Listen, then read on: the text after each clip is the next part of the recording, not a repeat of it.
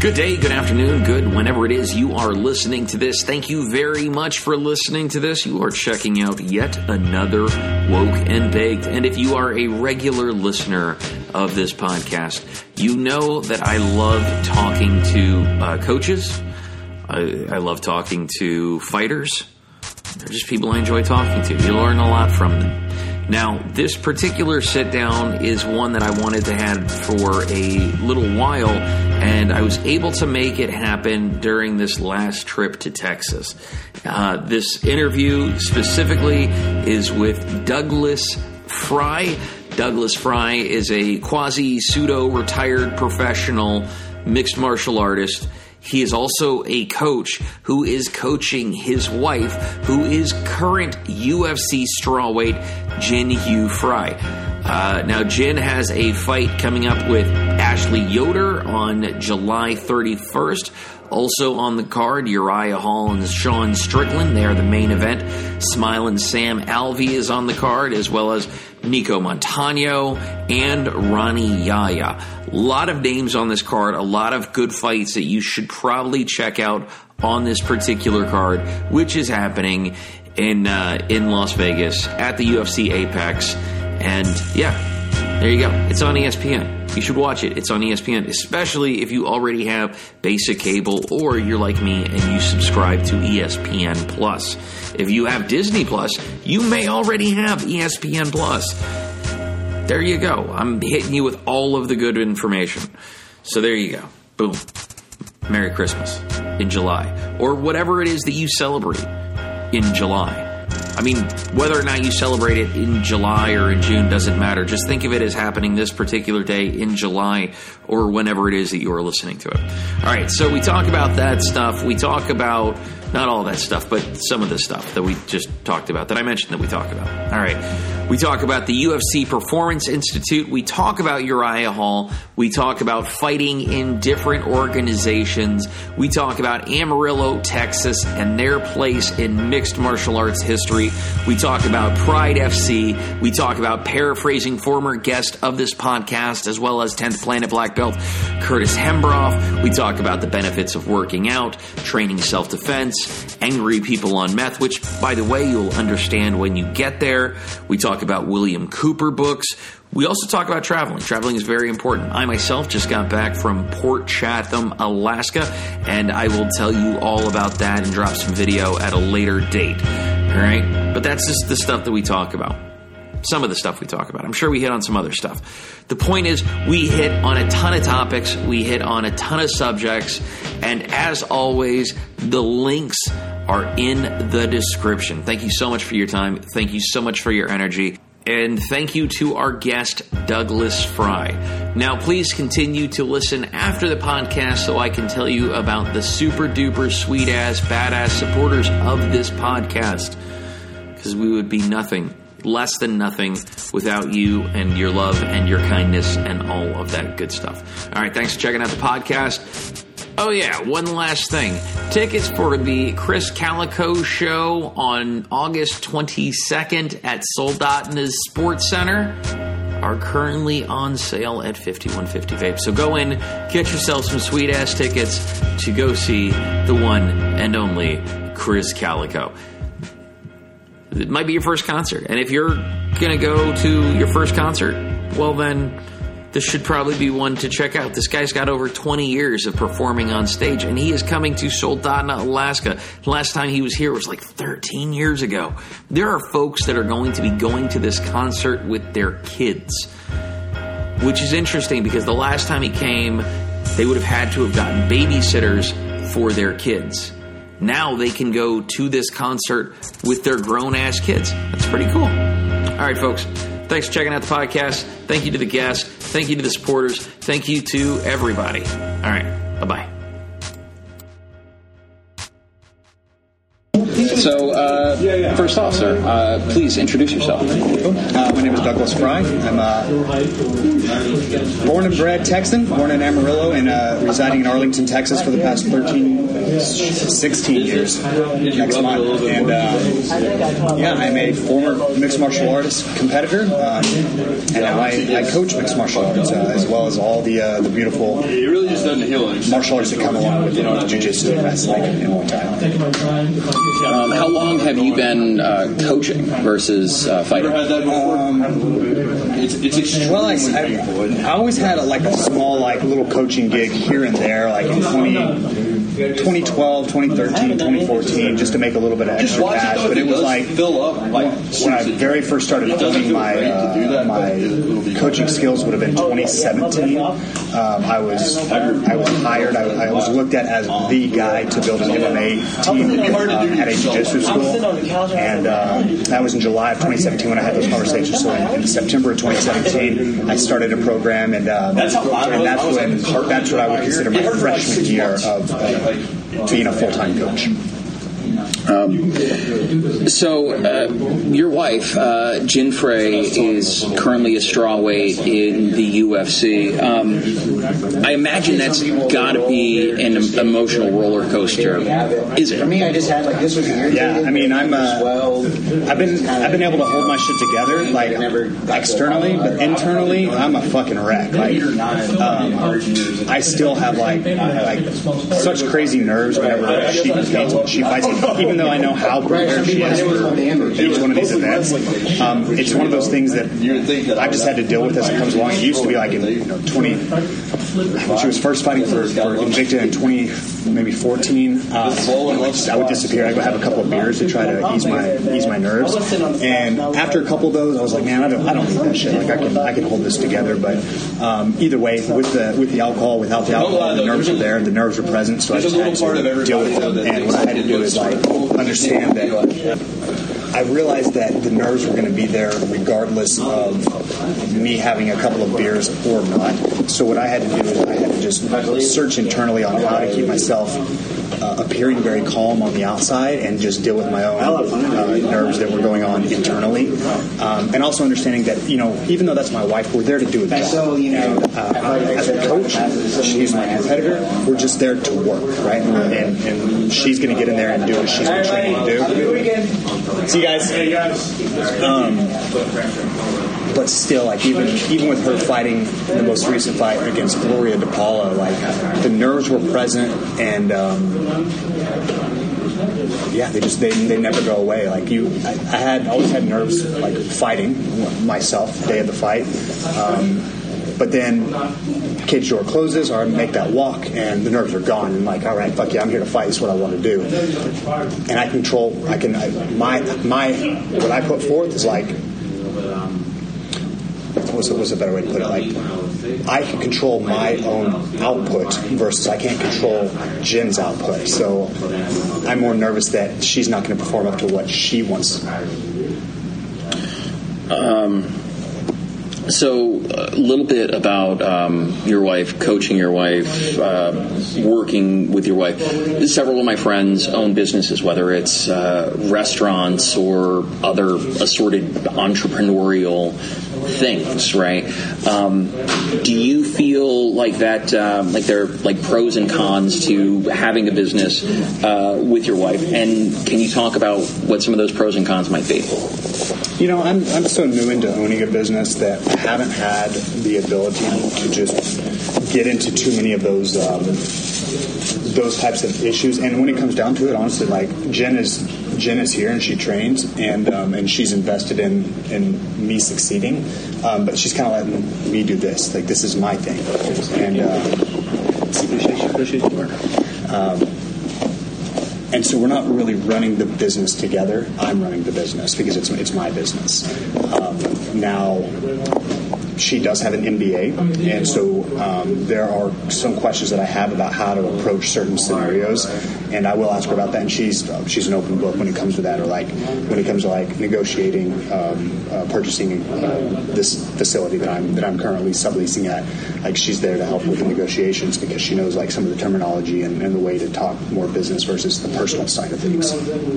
Well, I, I guess what I mean more specifically is is. Uh in, in, that regard, where you are kind of like um, in, in, the business of, of Jin's career? Like, can you talk about some of the pros and cons in that regard as well? Well, there, there, there is a, a, major dynamic of being a, a, husband and a coach for your wife, uh, and I guess that would be vice versa as well. Um,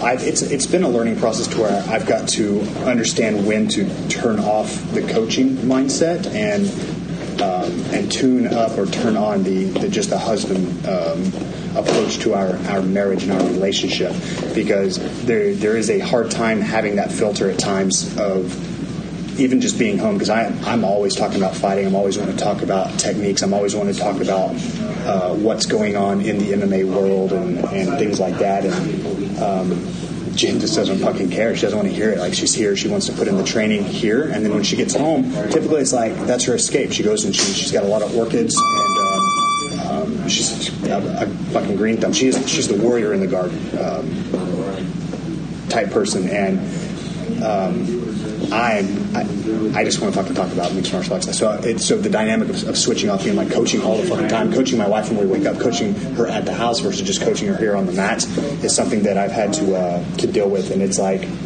And we made it work. Like we've won, we've won a bunch of world championships together, and we've gone to the UFC. And so um, there are hard times, just like in any type of marriage or, or coaching relationship, and uh, we just work through them. That's just all it is. We just work through them. I'm assuming communication has to get really good. Um, yeah, for sure. Um, so your wife is getting ready to fight Ashley Yoder at uh, at the end of this month on July 31st. Uh, how is this camp different from previous camps? Uh, the major things that I would say is that um, is, is two things. Is that um, she's worked extensively close with the UFC's Performance Institute on um, her athletic analytics. Like she went out to the to Vegas to the PI and um, and they did her her measurements and they found out where she was strongest at, where she's weakest at, and now she's working with a, a personal trainer from up there, one of the head guys, and. Um, and, for, and, I mean that's been that's been a solid three months now that she's been um, working with them three days a week, and, uh, and they're monitoring her vitals and her progression and things like that. Uh, but also working um, uh, on a on a weekly basis with uh, Uriah Hall on um, on her stand up, her kickboxing, her footwork, and all that good stuff. So, for those of you uh, at, at home or at work, you know, not working, bless your heart, uh, go go check out Uriah Hall's uh, highlights. In fact, go down into the description. I'll, I'll leave a link. Um, from a, from a coach's perspective, um, because your wife uh, and yourself have, have fought in many different organizations. You fought in Alaska. You've, you fought all over the world. Your wife's fought all over the world, whether it's uh, Rizin, Invicta, uh, or the UFC. Can you explain some of the differences, whether it's uh, production side or shoot catering and uh, and where they're putting you up uh, between say Rizin or Invicta or the UFC or I, am not sure if your wife fought in the LFA. Um, she did it like Road FC in Korea, um, which is another that's like a, the premier Korean organization. Um, so that was another, just another big one. But yeah. Um,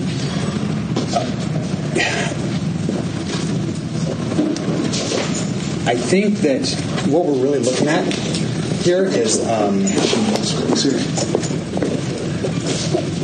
I think with all all four of those, like the production value of the shows, uh, have been top tier, and you do look at like at Rizin especially and the UFC, who are they have they have the funds available to really like put on these massive shows. Um, and I do think that like Invicta and even Road have put together some have, have, have done extremely well for themselves and to make the fighters feel like they are fighting in a first class show.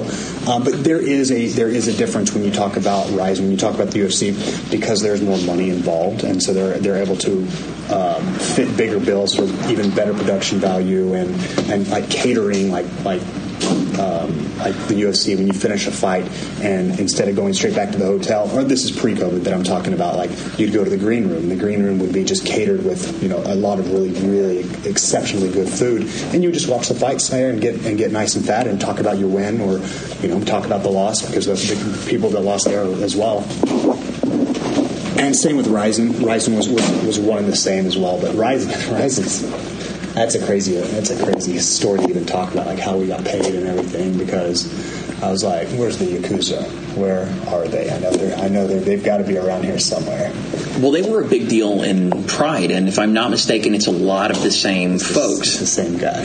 So. Uh, Pride, which, by the way, as a as a fan, might be my favorite organization of all time. Um, they they allowed for the most. You had the ten minute round. Uh, you know, you got to see.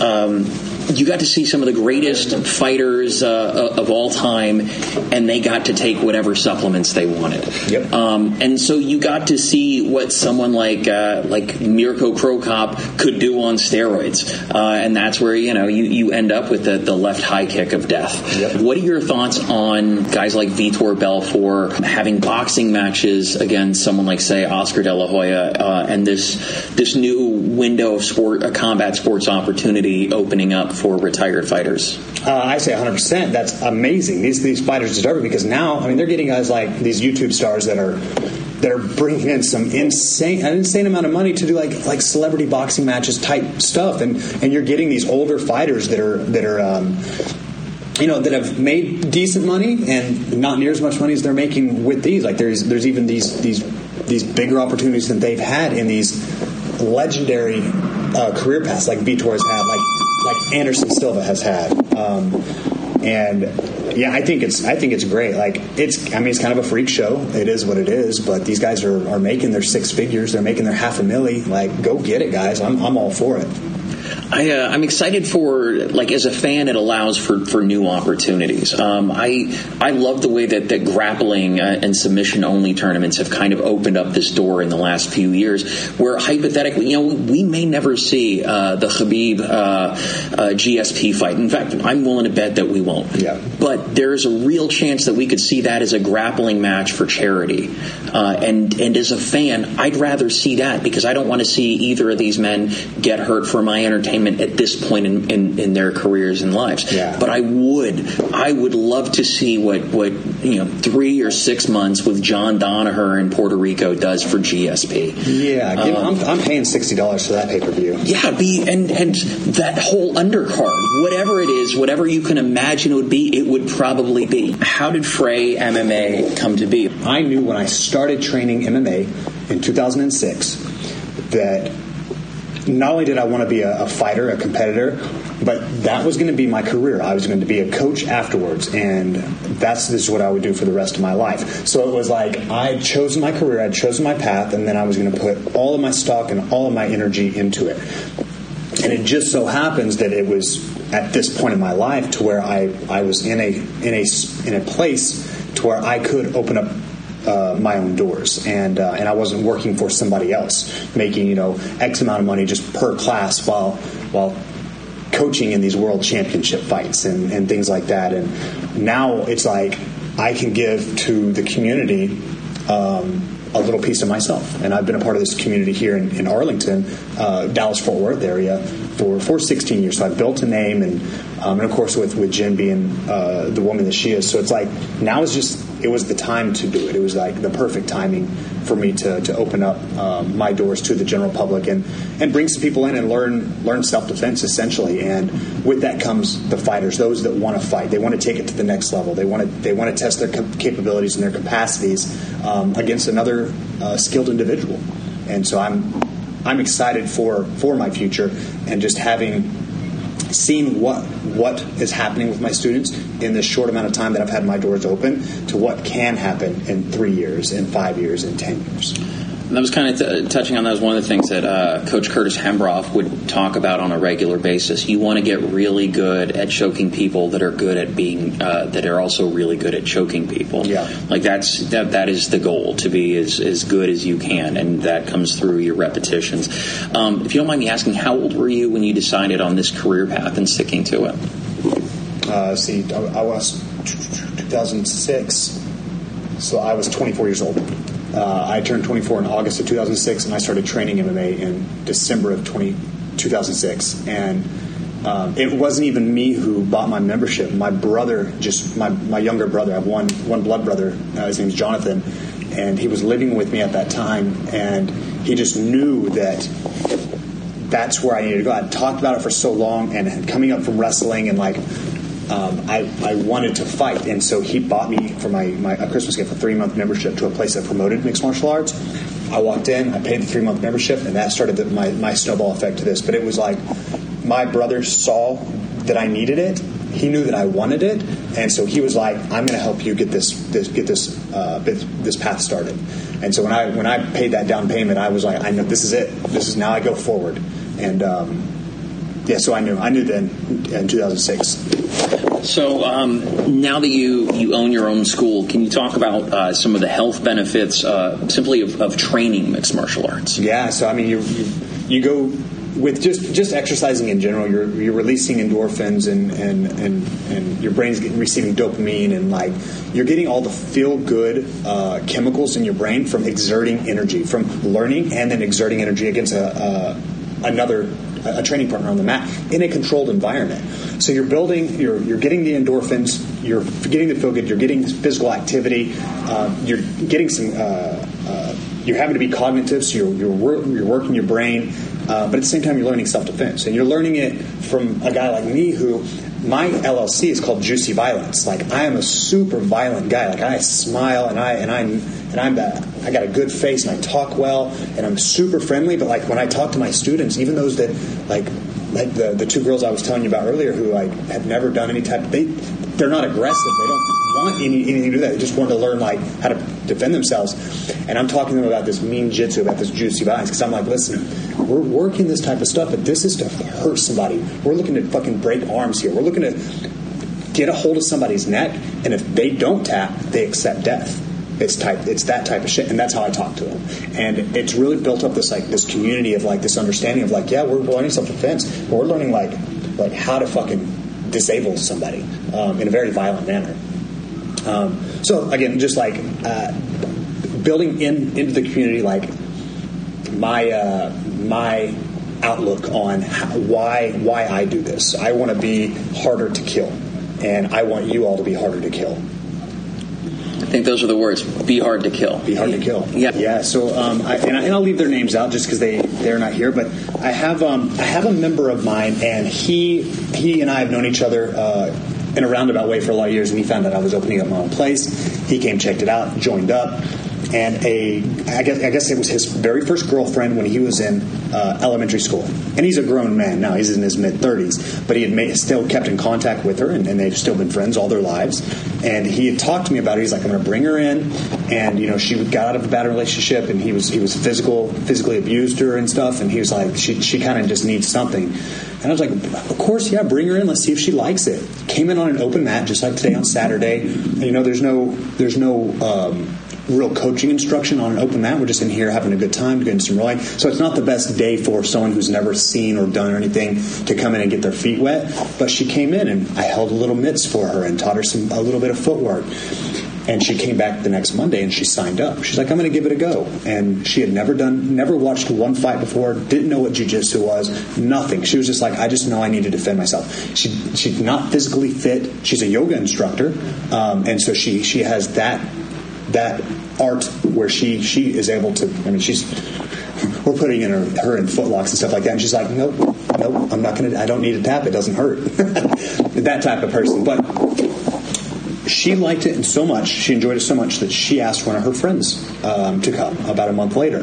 One of her friends came and checked it out. Same story, where um, minus the the abuse. I don't because I don't know that much about her on a personal level, but I do know that she was also like, I just kind of want to learn how to defend myself. Like I'm a, I'm a very petite woman, and I look like you could take advantage of me. So um, here we are. We, we fast forward. Like I think I got one of them for has been with me for six months.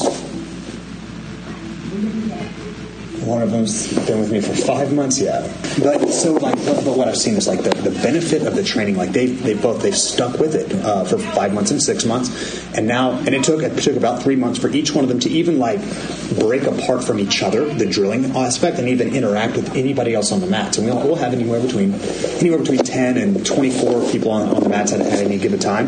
But now it's like they're rolling with the older men, like bigger men, and like I and like I just see this the, the self confidence oozing from them, and they get done, they're just smiling, and we take our group photo, and they're interacting in the group photo, they're hitting their lotus. You know what I mean? It's like that's what I wanted. That's the it's the culture that I'm wanting to build here. Is like anybody can walk into these doors, and you can be yourself, and you can, um, and you're going to learn some really fucking cool skill here, Juicy Violence, and you get you get me, and I'm a fucking super quirky guy, and I'm going to come in here with uh, with high energy all the time and be as understanding as I can, and, and let you be yourself. I'm not trying to mold you to be anything you're not. I want you to feel like you can come in here and be comfortable, and I think that's the kind of like the vibe that everybody's gotten. It's why it's it's grown to its how big it's done in, in, in this short amount of time to where, bro, now I'm now I'm talking about buying out this uh, this uh, this gym. So I'm subleasing here, and now I'm in negotiations to purchase their name and purchase all their members and I've, I've got some good things going. So it, it just proved to like myself uh, that yeah, that's what I'm supposed to be doing. I like to bring this story up on the podcast. One of our previous guests, uh, May Britton, was a, a, Masters World Champion a few years ago, and she's also one of my coaches. But she started uh, coming in for a women's self defense class, and this was something that she allowed. You know, she was allowed to be herself, and she was able to transition into becoming a world champion in this very tough combat sport in her 40s. You know, and that's incredible and but, it's not even like it's a strange story. It's a, it's a it's a story that that enough people have. Um, but how many people weren't necessarily going for that whose lives are uh, immeasurably better you know, better? They're they're more confident in everything that they do. They're more flexible. Uh, they're stronger you know like they had knee pain. Their knee pain is not so much because they're working on flexibility. They're working they're smaller than they were uh, than they were. They're putting less pressure on their oddly less pressure on their joints than they were previously. Um, I've got a, a buddy of mine, uh, Curtis Dunham. He started training at 41 years old. He was, I believe, he was pushing 400 pounds, uh, and he's down. You know, he, he, you know, if he's competing, he's down at around 205, and this is, you know, after 41 years old. So I, I feel like for me, jujitsu, the, the murder yoga is absolutely applicable. like if you think about it in from a position of, of I'm just trying to become more flexible in, in more than one way, you know, um, and then I'm trying to crush my ego and, and get rid of that and and get comfortable being uncomfortable. It allows me to look at other parts of my life and know, okay, if I can just breathe, it translates. It translates into all. That's exactly right. You're hitting the nail on the head. Like you, you got somebody suffocating you, or they're on top of you, and you're just like if I just keep my nerves calm and I just breathe, I'm going to be fine. If I freak out, shit's going to go south. And you can take that into your everyday walk of life with any type. You can take that to driving in traffic. I don't know how much traffic you guys have in, in your neck of the woods, but you know here in DFW, this shit is fucking sucks, and it's all day, every day. But you know what you can do is you can control your your reaction to things. You know what I mean? You can choose to get upset over somebody cutting you off, or you can be like, it's fine, it's no big deal. Like, I don't know that person, they don't know me, I'll just keep driving and going about my business. But it's learning that here on the training mat, and it's that same mindset. Can you talk about Amarillo's place in MMA's history, and how did it become a place that bred fighters? I'm born and raised in Amarillo. Uh, Jen was born in Crossett, Arkansas, but before she was one years old, uh, one year old, um, her parents had moved her to Amarillo, so she was essentially raised, born and raised in Amarillo, and there the other fighters there that were from there that are from there like you had Steve Nelson, Ali uh, Uweli, you had Heath Herring, Paul Buentello, and Evan Tanner as like some of the big names that um, that came out. I mean, Cody Fister, who made it to the UFC um, in in recent years. Marcus Sursa is another guy who just he, he killed it in, um, in in Thailand as well as the Netherlands and on the local scenes uh, in the regional scenes in the, in the United States. But why Amarillo bred breeds fighters the way that it does, I I really don't know. It's just a hard nosed town, and it's it's a it's about a quarter million people in the in the middle of nowhere, um, in the flatlands, and you have um, the government um, um site called Pantex that's underground just outside of Amarillo. That is the place where nuclear warheads are deactivated, and um, and it's called Bomb City, and like there's there's like a bunch of just kind of just weird, crazy shit, maybe in the water, you know what I mean, and in, in the air. Um, but yeah, like in the in the mid '90s when I was going to when I was in uh, in high school specifically in wrestling in, in Amarillo, and um, the wrestling coaches being a, a, middleweight champion for um, the shoot fighting, uh, the USWF. Um, if you know if you know that that organization, USWF, like Steve Nelson was the owner of that one. I was talking. So Josh Barnett is a, is a good friend of mine, and uh, talking with him about the USWF and and like the old pancration. Like, of course, he's he's an OG, so those are like memories for him. But he knew all, he knows all the guys that, that I like to talk about from the late '90s and early 2000s that I was watching. But um, with Amarillo, like you've bred there's been all these good fighters that have come out. Some have been world champions at UFC level and, and other organizations and, and fought in Pride and, and, all that good stuff. Um, but like the people themselves, I, it's funny because I take my I take sometimes I'll take my friends from here. and We'll go to Amarillo, where it's kind of treated like royalty there. Like you know, if I want to drink, like drinks are free. Like if we want to eat, like everybody's somebody's fitting the bill. Like which, which is nice. They they treat us like that these days, but it's also like if we are out and about and we're at a bar, like it's consistent to where around midnight, one o'clock, you know, maybe eleven o'clock, you start looking around the room um, and you start seeing those that are just sitting there and they're just starting to like get that look on their face like I want to fucking fight someone tonight. And that's the thing about the, the, everybody that I know from Amarillo will fight you for nothing at any given moment anywhere. Like that's it's just a very fighting city, fighting town uh, where there's not a lot to do except for fighting and drugs and just getting in trouble, right? And um, it's been pretty consistent like that. And I haven't lived there for 16 years, and they still go back, and it's still I, will take my friends up there. I'm like, just watch. And so that time will start coming around around midnight, and I'll be able to look at that guy right there. Look, he's looking to fight somebody right now. He's just looking for someone to talk shit to him. But it's like that.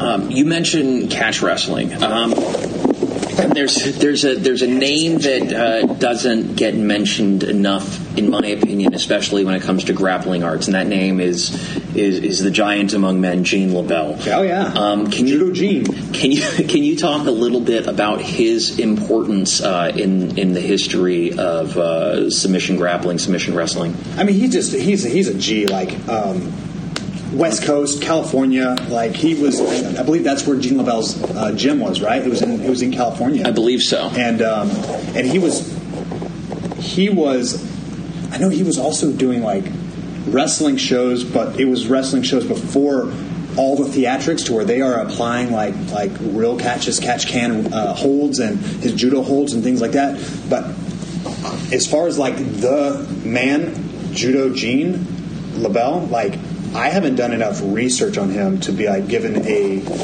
um, a better opinion about him. I know his name. I know that he has has a place in the history for mixed martial arts and especially the grappling arts. But honestly, like I'm not really the guy to give a like a um, a good understanding of what he did and, and who he is.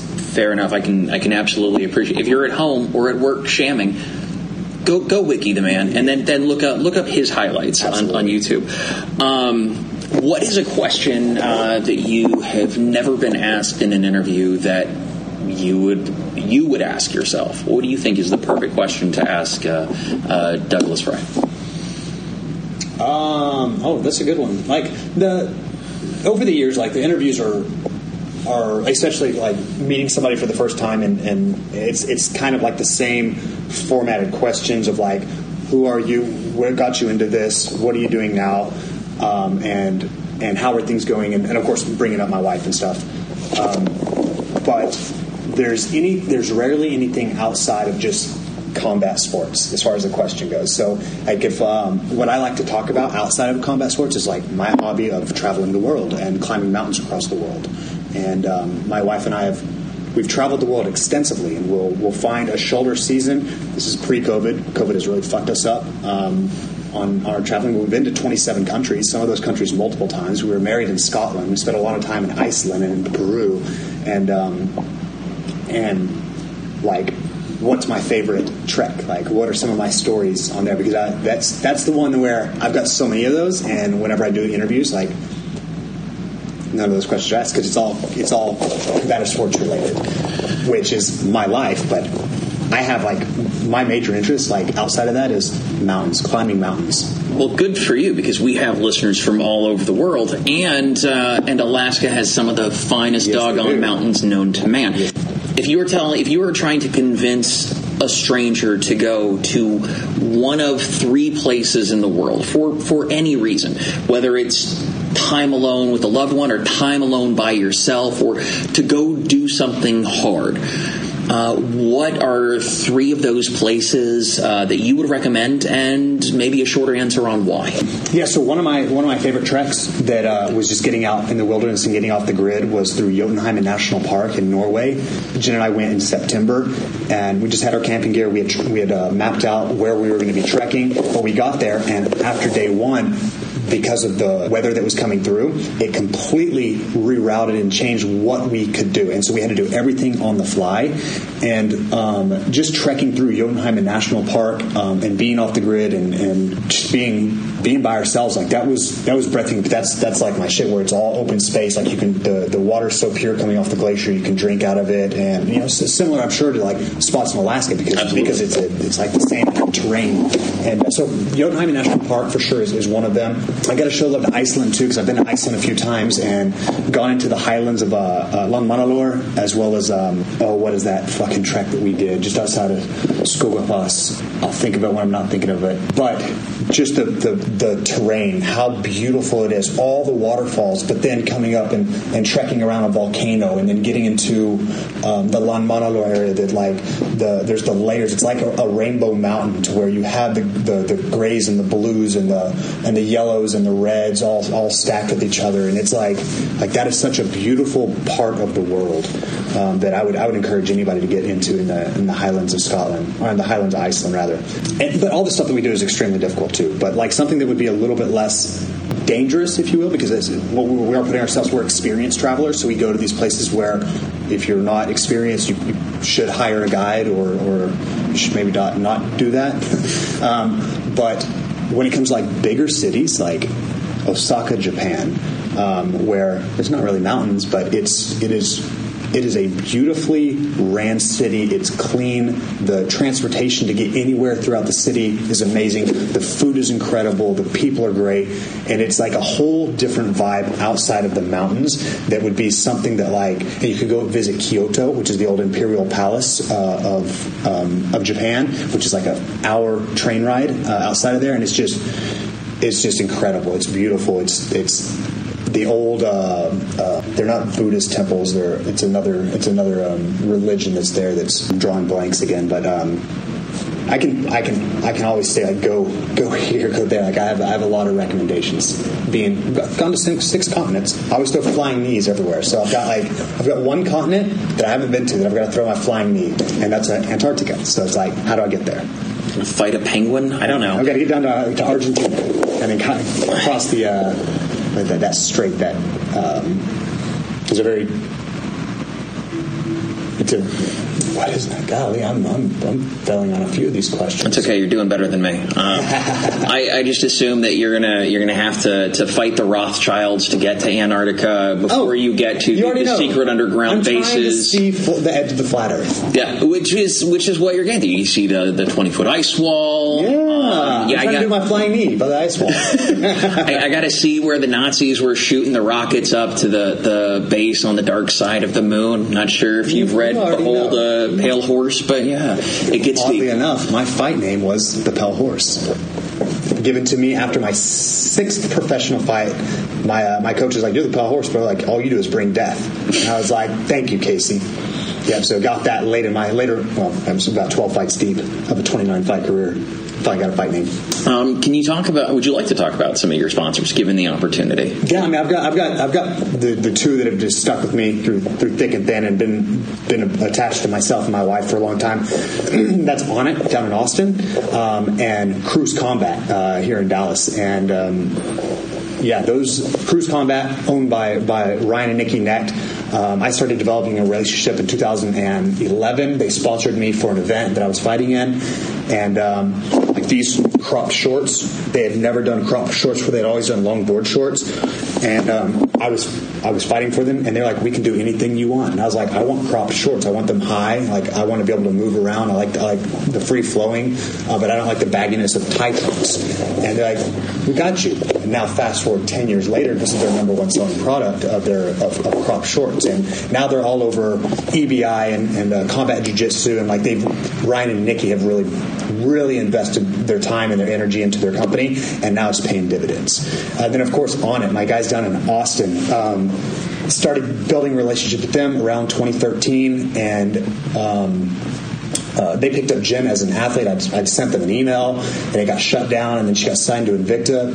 I sent them another email, got shut down, and then she won for Invicta, and I sent them another email, and they were like, "All right, all right, what, what do you have to say? Let's let's meet this girl." And they brought us down, and we developed that relationship. And what came with that is me meeting Curtis Hembroff and uh, Eric Milan, ESIC, um, who's a who's a staple down there in Austin at Ten Planet ATX now, and you know those are my those are my guys. Like I'm, I'm very fortunate to have met um, those guys through on it. But at the same time, Andrew Craig, who's down there uh, doing the MMA program at 10 Planet Austin, he still works for Onnit, and he still has my back there, and he still keeps Jen and I on, on the best supplements on the market. And um, you know, keep in mind, I'll be 39 next month and, and competing I've been competing for 23 years with my wrestling, and like I'm still able to do this at a, at a pretty high level. And I, and a lot of it has to do with a my, my diet, I'm sure genetics, the way that I train, uh, but my supplementation products that I use on a on a pretty frequent basis is Alpha Brain, Shroom Tech Sport. In your opinion, what is the best place to eat in town? Ooh, man. So I in Fort Worth itself, like I would push you to go to this Spanish tapas bar that uh, I recently discovered for myself. It opened up this year. It is a concept of Chef Tim Love, okay. um, and it's in the stockyards at a um, what is the hotel called? It's at the top of a hotel. It's the rooftop bar and it overlooks downtown. And the vibe there is so fucking good. But if you and if you do drink alcohol, like their their uh, their menu of, uh, of cocktails is amazing. But their food is just it's incredible. I, I worked in fine dining at one time um, in Dallas, and the place that I worked at called Smoke was like it opened up my mind to like all these different types of cooking techniques and and and things like that. And this is the first spot that I have eaten at since I had worked at Smoke way way back in the day that felt like I was at at Smoke. Um, but that's a little bit more off of the the Texas type of food, the barbecue type stuff. Um, if you like Mexican food, any type of tacos, like or burritos. Like I'm, I'm actually going to go get a breakfast burrito whenever we leave here from a, a spot called Salsa Limon.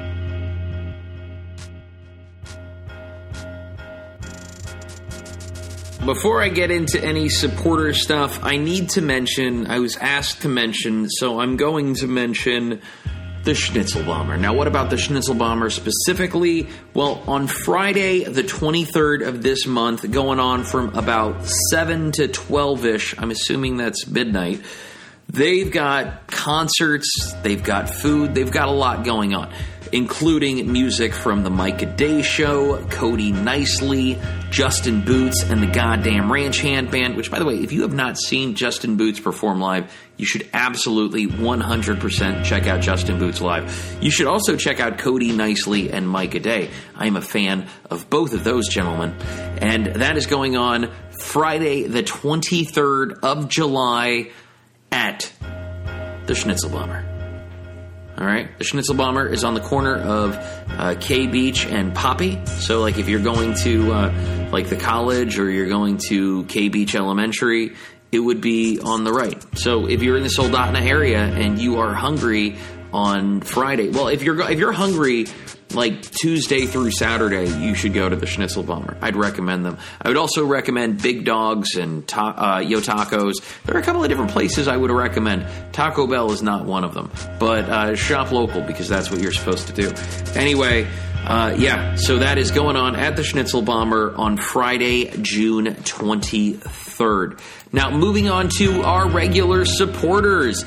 Iron Asylum, located at 35165 KB Drive in Soldotna. You can find them on Instagram as well as Facebook. They carry supplements, they have treadmills, kettlebells, squat racks, dumbbells, barbells, and much, much more. All right, for more information, give Brandon a call at 907 953 4720.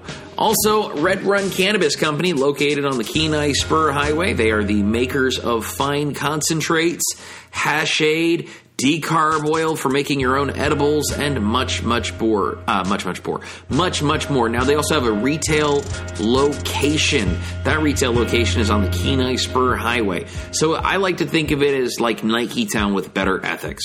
But their products are located all over the great state of Alaska. Stop into your favorite dispensary, regardless of who they are. Tell them you like their stuff and uh, that you want it in your dispensary that you go to, and your dispensary, hopefully, if they respect you as a customer, will say, "Yeah, we'll get you some hashade." They've got all different types. They've got lemonade, blueberry, strawberry. They've got all kinds of flavors of hashade, and they're coming out with more and more all the time. So if you like your drinkables, and you should, I prefer drinkables to uh, your typical edibles for a couple of different reasons, and I'm sure we'll get to that at a different time and in a different place. But yeah, I am a, uh, a fan of Hashade. I recommend Hashade to uh, to your loved ones in from out of town or your loved ones who don't regularly consume, as long as your re- your uh, loved ones are over the age of 21. All right, and as a reminder, your tickets to Chris Calico are available right now at 5150 Vapes. Also, Nogi Jiu Jitsu going on at All American Training Center Monday through Thursday at around 7:30 ish. Taught on Monday through Wednesday by Coach George, and on Thursday, classes will be coached by the one and only Mrs. May Britton, who, by the way, guest to the podcast. So we're lucky to have her. We're always lucky to talk to her. I like me. She's rad. All right, folks. Thanks for checking out the podcast. Here is your cannabis warning, and have a great day, afternoon, or evening, or whenever it is you're listening to this. It could be one of those strange in between times. As per 3AAC 306.360, Alaska Marijuana Control Board Cannabis Use Warning A. Marijuana has intoxicating effects and may be habit forming and addictive. B. Marijuana impairs concentration, coordination, and judgment. Do not operate a vehicle or machinery under its influence. C. There are health risks associated with consumption of marijuana. D. For use by adults 21 and older, keep out of the reach of children. And E. Marijuana should not be used by women who are pregnant or breastfeeding.